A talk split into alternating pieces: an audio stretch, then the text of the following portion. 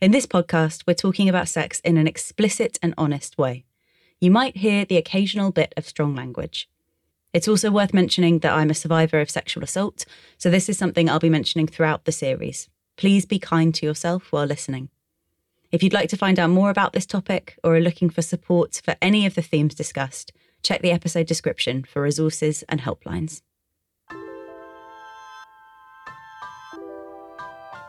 How did you first discover pleasure?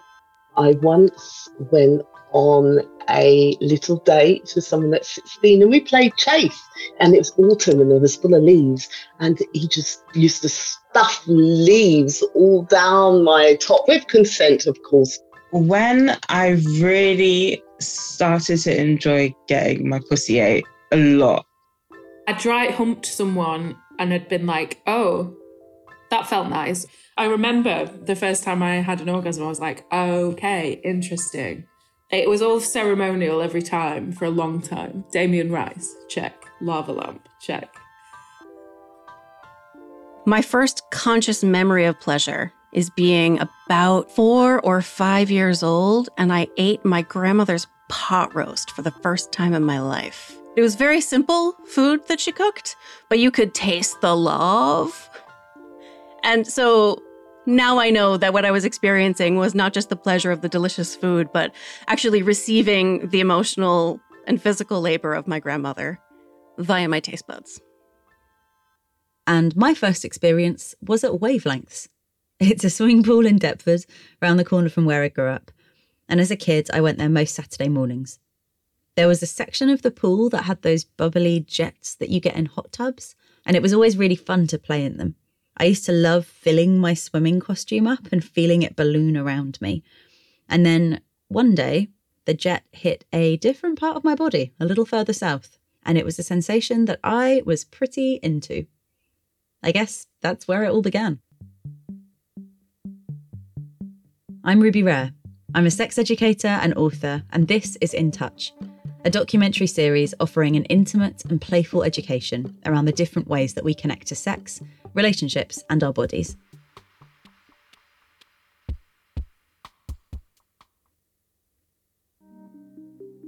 Pleasure is such a broad topic, one that I believe should impact all areas of our life.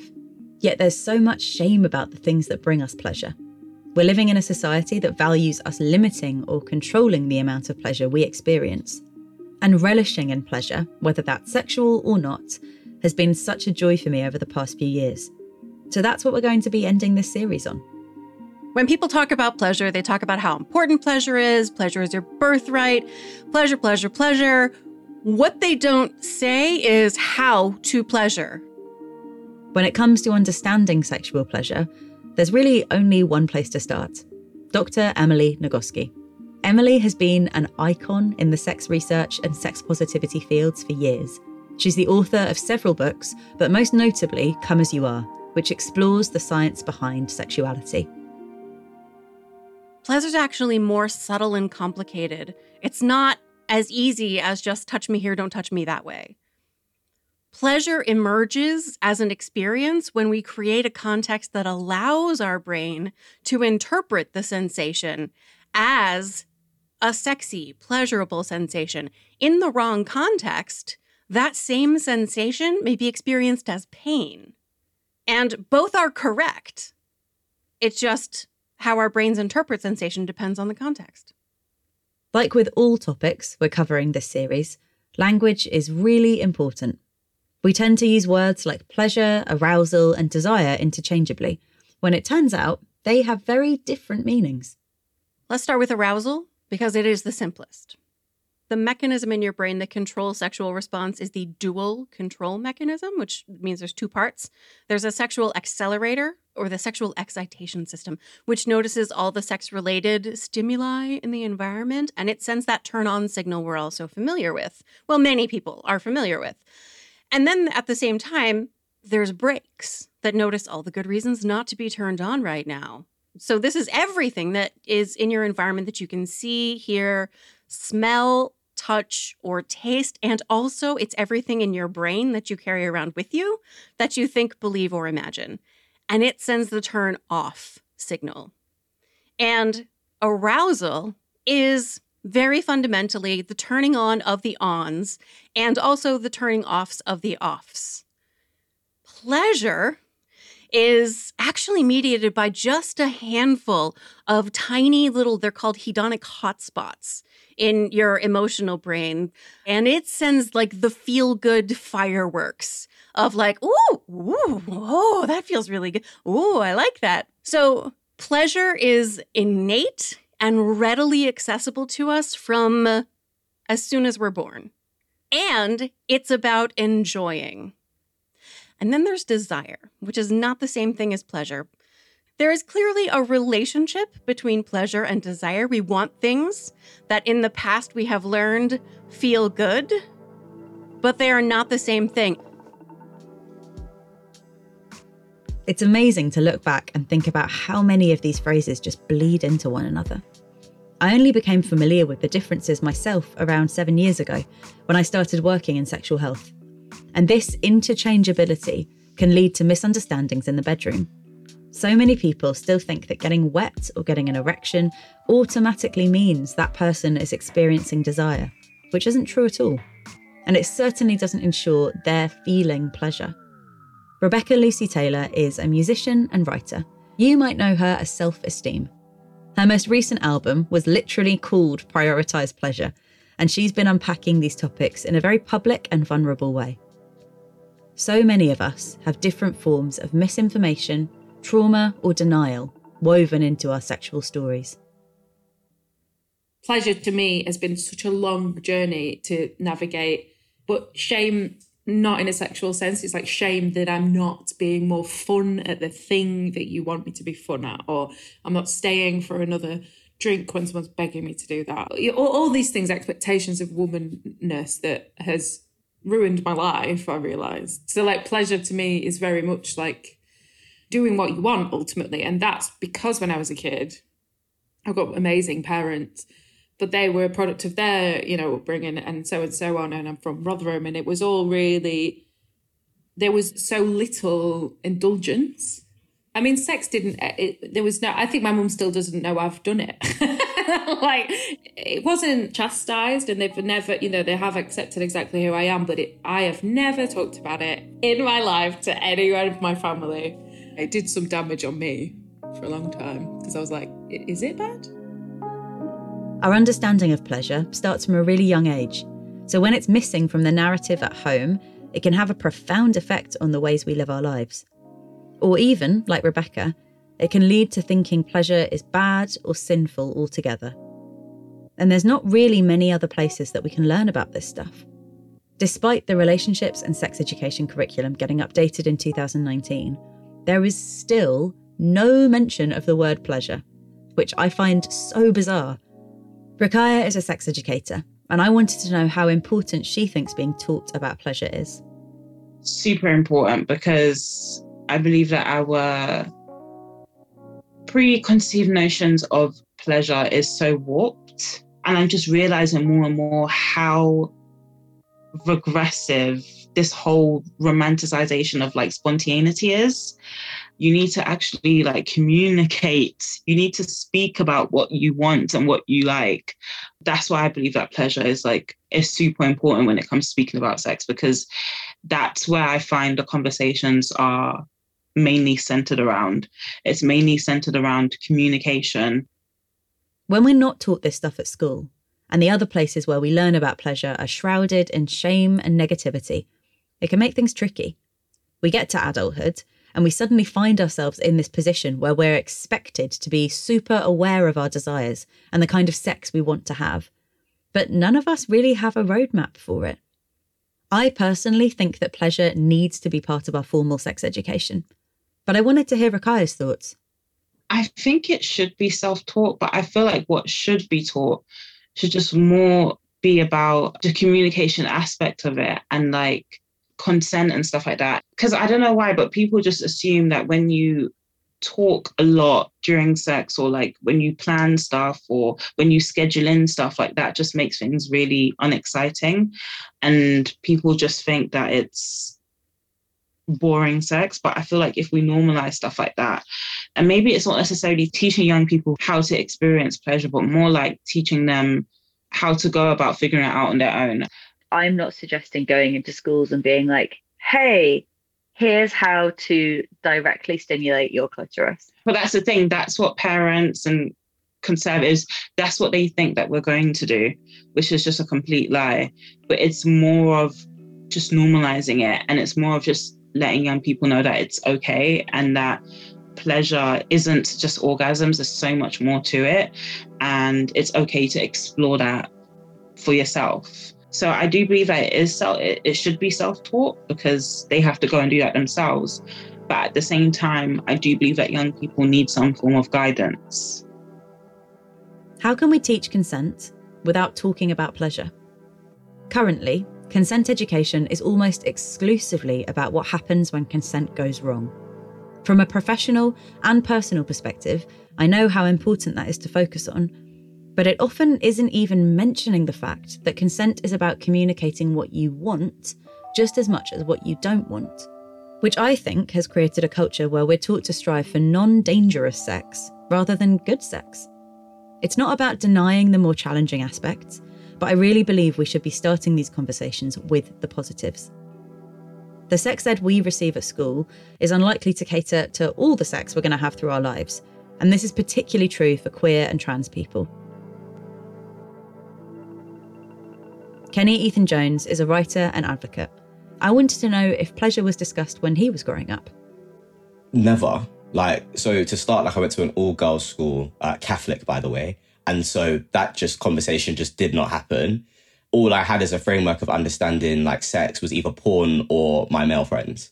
And they just are not the perfect examples of being like 15 year old boys and being like, I want to do this and I want to do that. So I just didn't really understand it. Also, being trans, I didn't know what my sex life was going to look like. I just had no framework. Like I remember not even understanding like sexual health wise the risks while having sex. And the first time that I went to a clinic and I said to them, I explained I'm trans, they gave me both tests for men and women and said do both because even they didn't understand. And I was like, if they don't understand, how the fuck am I? You know, I wish there was so much more, especially for me at a younger age, because like I felt like I really didn't I didn't enjoy sex because I didn't really understand what was happening either. Like I knew it was that there was pleasure to it, but everything else just felt like an unknown. Throughout history, lots of religious ideology often emphasizes the importance of chastity, virginity, and purity, to the point that all of this becomes ingrained in secular culture as well. An example I heard time and time again when I was teaching sex ed is the notion that a vagina gets looser the more times someone has sex.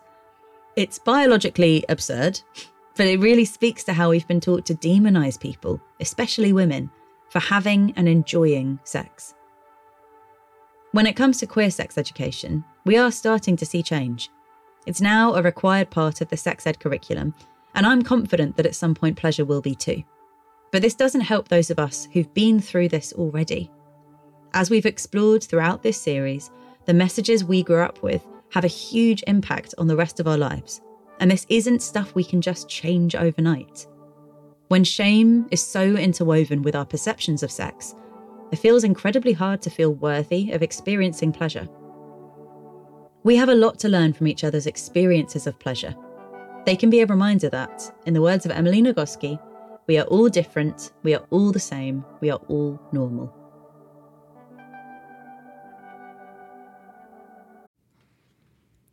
You may have heard of the podcast Juicy Scoop. Wondered what it is? Why aren't you listening? Well, I'm its host, created it, been doing it for seven years. I'm Heather McDonald of Juicy Scoop with Heather McDonald. Now, I could tell you why you should be listening to my show, but my listeners wanted to write the ad for me, and here are some of the things they said. Not your regular juicy podcast. Catch up on all the juicy topics from Hollywood and pop culture to true crime and beyond. Heather McDonald's Juicy Scoop always has great guests great laughs, and great gossip. It's a comedian's take on the hottest headlines. Juicy Scoop is the pop culture news you want to hear. No BS, no filter, no filler. Raw, real, and in the moment. Throw in the hilarity of amazing comedians that you'll instantly be obsessed with, a juicy crime story, and a dash of normal life in LA moments, and you've got yourself an amazing week of Juicy Scoop. Two episodes every week, every Tuesday and Thursday. It will never let you down. Disability is one of the things that majorly impacts conversations about pleasure. When I was working at Brook, I taught sex ed in schools where pupils had additional needs and learning disabilities. Time and time again, we came up against resistance for incorporating pleasure into these lessons. Because many of the adults desexualized and infantilized the young people with disabilities in their life. I've also been involved with SHADA, the Sexual Health and Disability Alliance, and learnt so much through them about the legal and social struggles people with disabilities can face when it comes to accessing and experiencing sexual pleasure. I'm Eliza. I'm a disabled content creator online and I make content all about disability awareness and LGBTQ plus positivity. My pronouns are they, them, and I'm all about opening up the conversation around disability and education.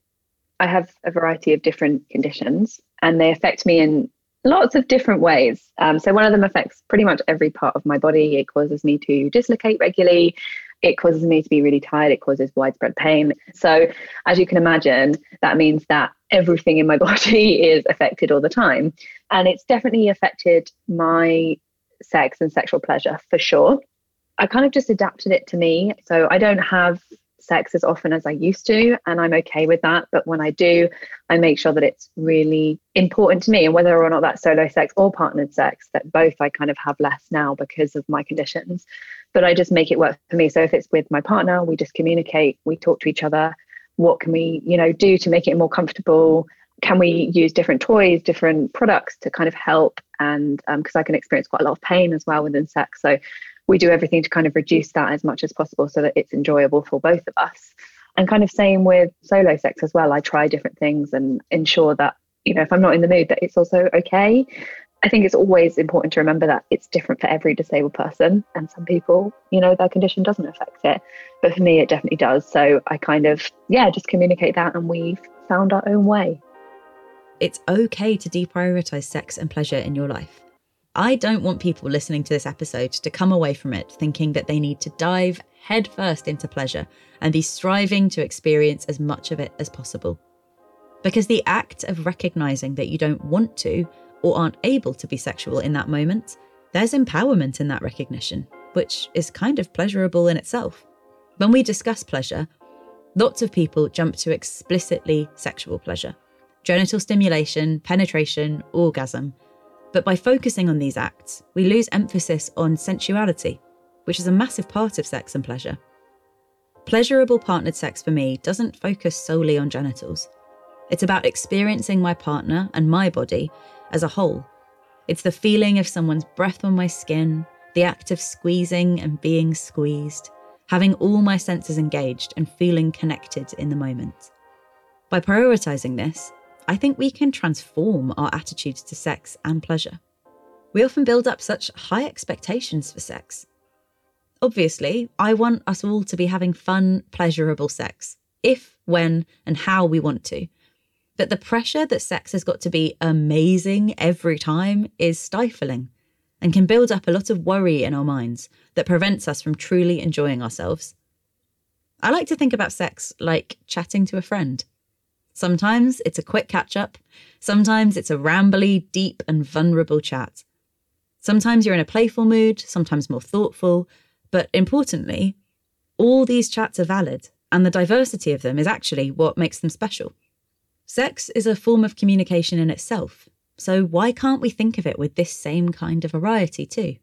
Every time I have sex doesn't have to be amazing. It doesn't have to be the hottest thing because for me, when I'm having sex with my partner, it's about having that connection. And if it's not working one time, it's okay. And I think it's kind of being kind to yourself on that because sometimes I can kind of feel really guilty and be like, I'm in too much pain or you know, I'm just not in the mood now and I should be, but it's actually just being kind to that part of yourself.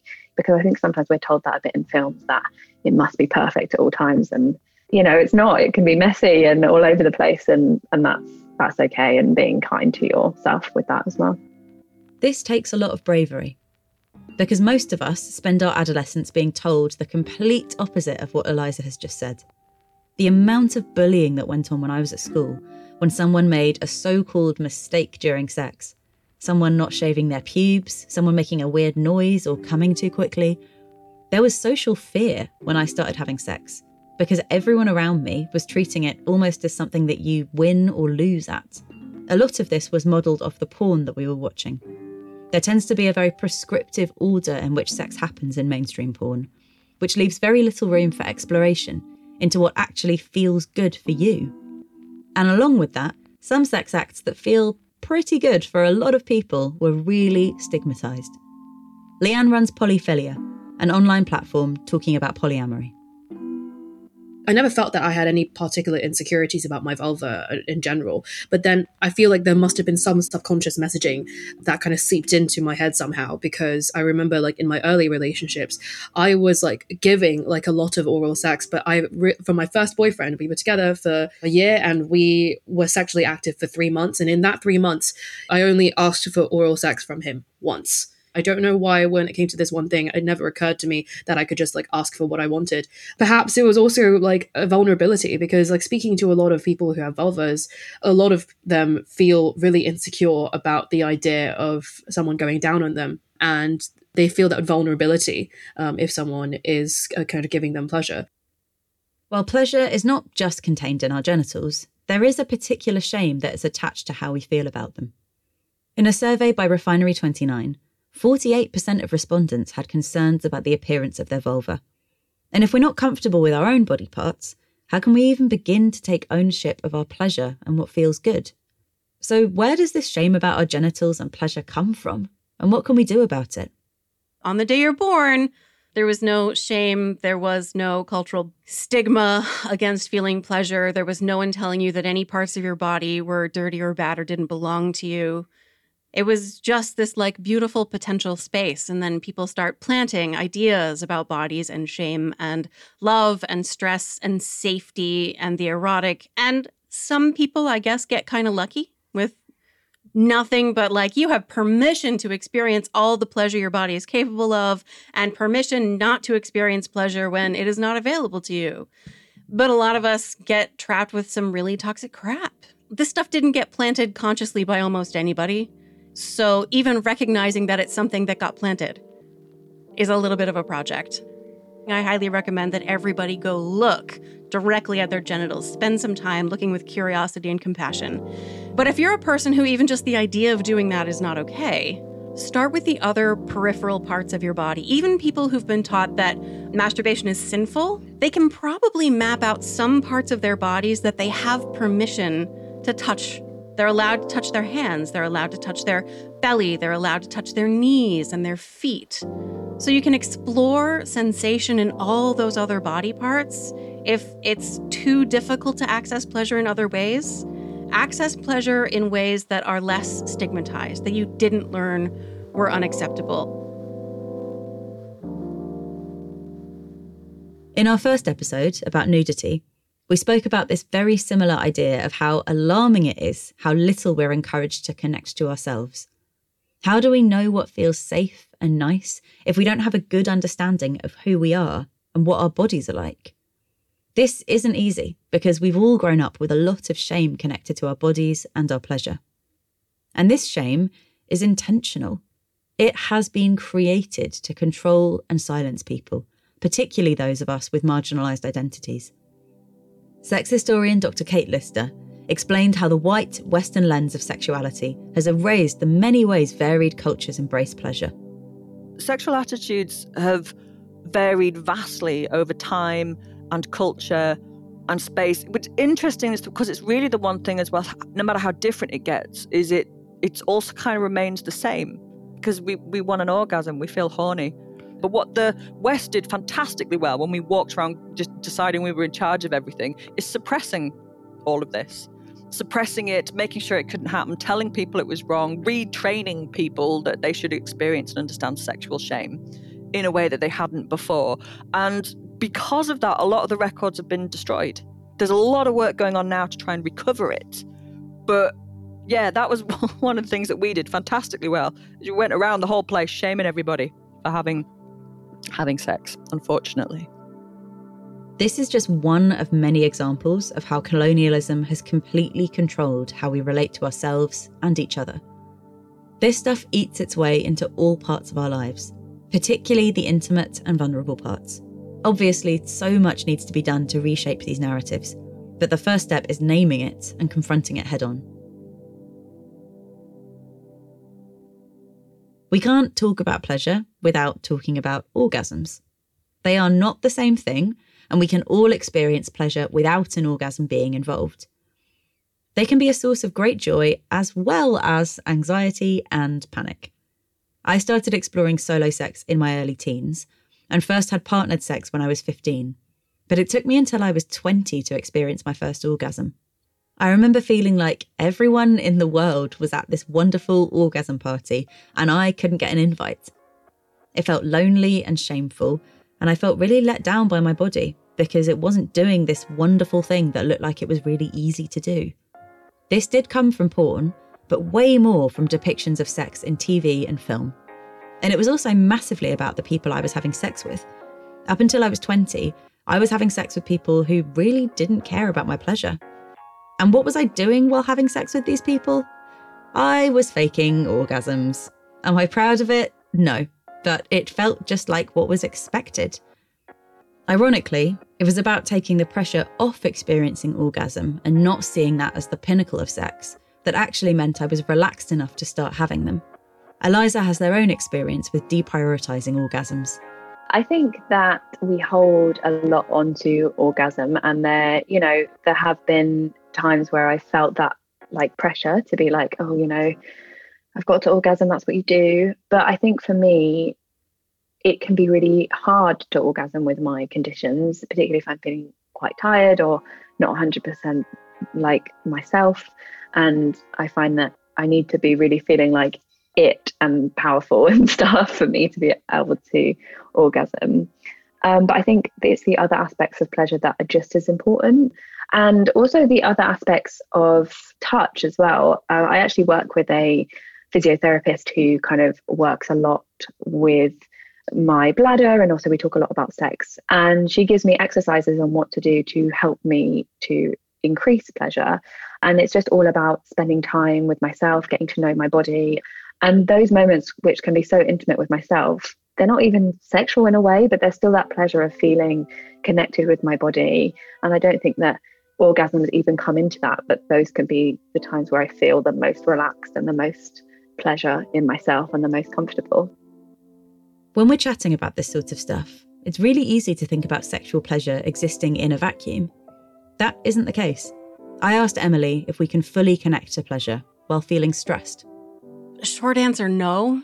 The very short nerd version of the answer is that when you are in a highly stressed state, when your brain is in the fight or flight, flee, fawn, something is wrong, we need to fix it, oh no state of mind, there's literally a part of your brain that shifts. It's called the nucleus accumbens shell affective keyboard. When you're in a calm, happy, blissful, peaceful, relaxed state, 90% of this affective keyboard is tuned to interpret the sensations it receives as pleasurable, to be explored with curiosity. Imagine any sensation at all, including one people don't tend to like often, like tickling. If you're in the right context, this part of your brain is literally tuned to be like, yeah, okay, cool. When you're in a that stressed out state of mind, 90% of the affective keyboard is tuned to perceive just about any sensation as something to be avoided as a potential threat. And when you are stuck in a state of overwhelm, exhaustion, stress response, threat response, feeling like you are unsafe in an unsafe world, your brain gets stuck in a place where it cannot interpret sensations as pleasurable. I found that I can tell where I'm at in my general mental health by the way I respond to sex. Sometimes I won't even have acknowledged feeling stressed or anxious until I'm in a sexual space. We need to be more forgiving of this, for ourselves and other people. Allowing myself to deprioritize sex was at first really hard, but now feels empowering. We are not sexual beings all the time. If you're a person who does not feel more interested in sex when you're stressed, overwhelmed, exhausted, depressed, anxious, lonely, experiencing repressed rage, we've all got it. But you would like to use some sort of like body connection as a, a way to care for yourself and return to a sense of groundedness inside your own body. I would say masturbate in a way that is not erotically focused. Touch your own body in all the different parts. This episode does focus a lot on women's pleasure because historically there is significantly more shame and restrictions on it, to the point of flat out denying its existence. That is really important to address. But I do believe that putting men into this conversation is crucial in terms of us understanding the wider context. It's really easy to look at men's pleasure and think that they have it easy, but there's more going on under the surface. It can end up being oversimplified to the point where it's almost seen as a caricature. There's little space for vulnerability or curiosity, which impacts everybody.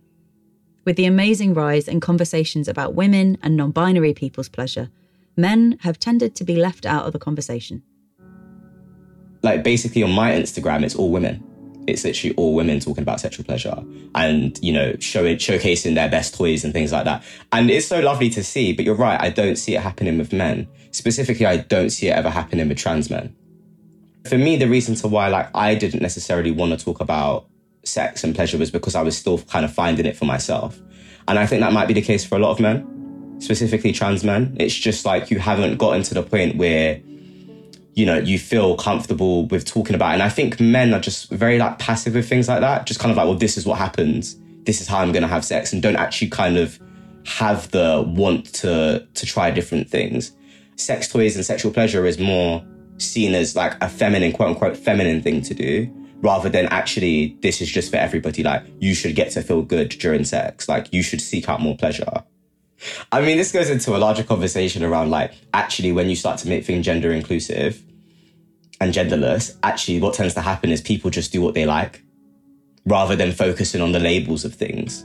And so, yeah, I feel like if sex toys were to be genderless and, you know, it just aligned with what body parts you have, I feel like that was a large part of what stopped me from buying toys because it was all women, women, women. And I was like, well, I'm not a woman, so I'm not going to buy this. Fuck you. And it wasn't like, their fault because obviously back in the day that weren't the conversation that we was having. But it's just yeah, it just I feel like if you just put it all on one page and said try what you think works for you, I think people would choose a lot more different things to what they're choosing now, basically. I am one of those people who is brandishing sex toys on social media. And although it can come across as a bit oversimplified, I do think it can have value. There's still so much shame around the use of sex toys. For many people, it's all whispered conversations and hiding things away in bedside table drawers. Seeing someone confidently talk about pleasure is one of the many things that's helping to normalise it. It's always nice to be reminded about the ways that pleasure goes beyond sex. Pleasure, of all forms, can be a huge source of guilt. I spent a lot of last year listening to Rebecca's album, Prioritise Pleasure, and it allowed me to reflect on this guilt in a way I'd never really done before. And like Rebecca, I'm ready to say fuck you to the guilt and really genuinely start focusing on having a pleasurable time in all parts of my life. Like, if I think about pleasure, right, to me, what is pleasure? Sex, food, sleeping, stuff, sparkly shit, I don't know. And all of those things that have been sold to me as bad and wrong and you should do less of it like my whole life.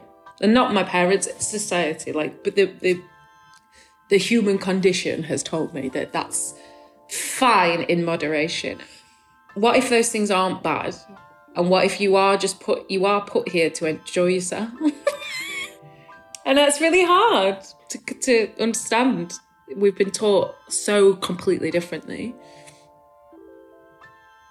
pleasure it doesn't have to be in a screaming orgasm that you think women have. Like the amount of women i know who sex is not about their pleasure at all. Like it starts there and it ends with like don't go to the hen do you can't afford if you don't want to. Just say um, you know communicate to the friend and say i'm really sorry but this is how i feel.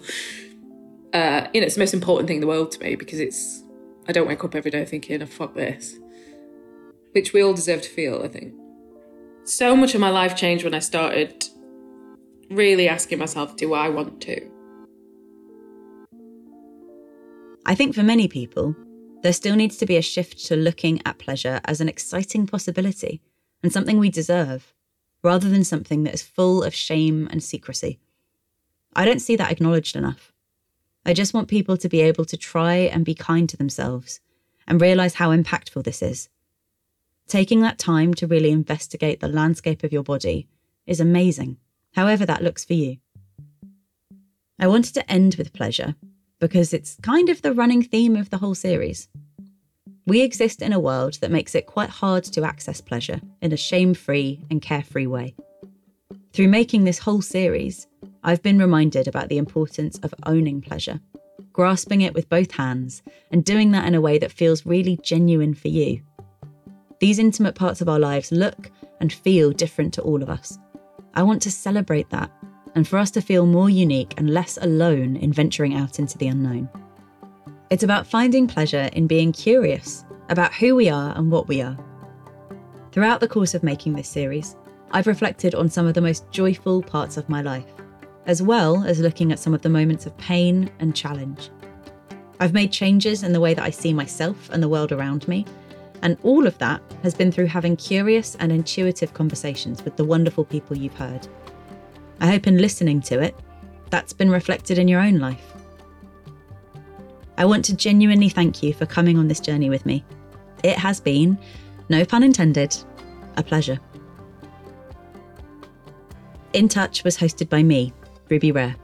It was produced by B. Duncan with executive producer Hannah Walker Brown.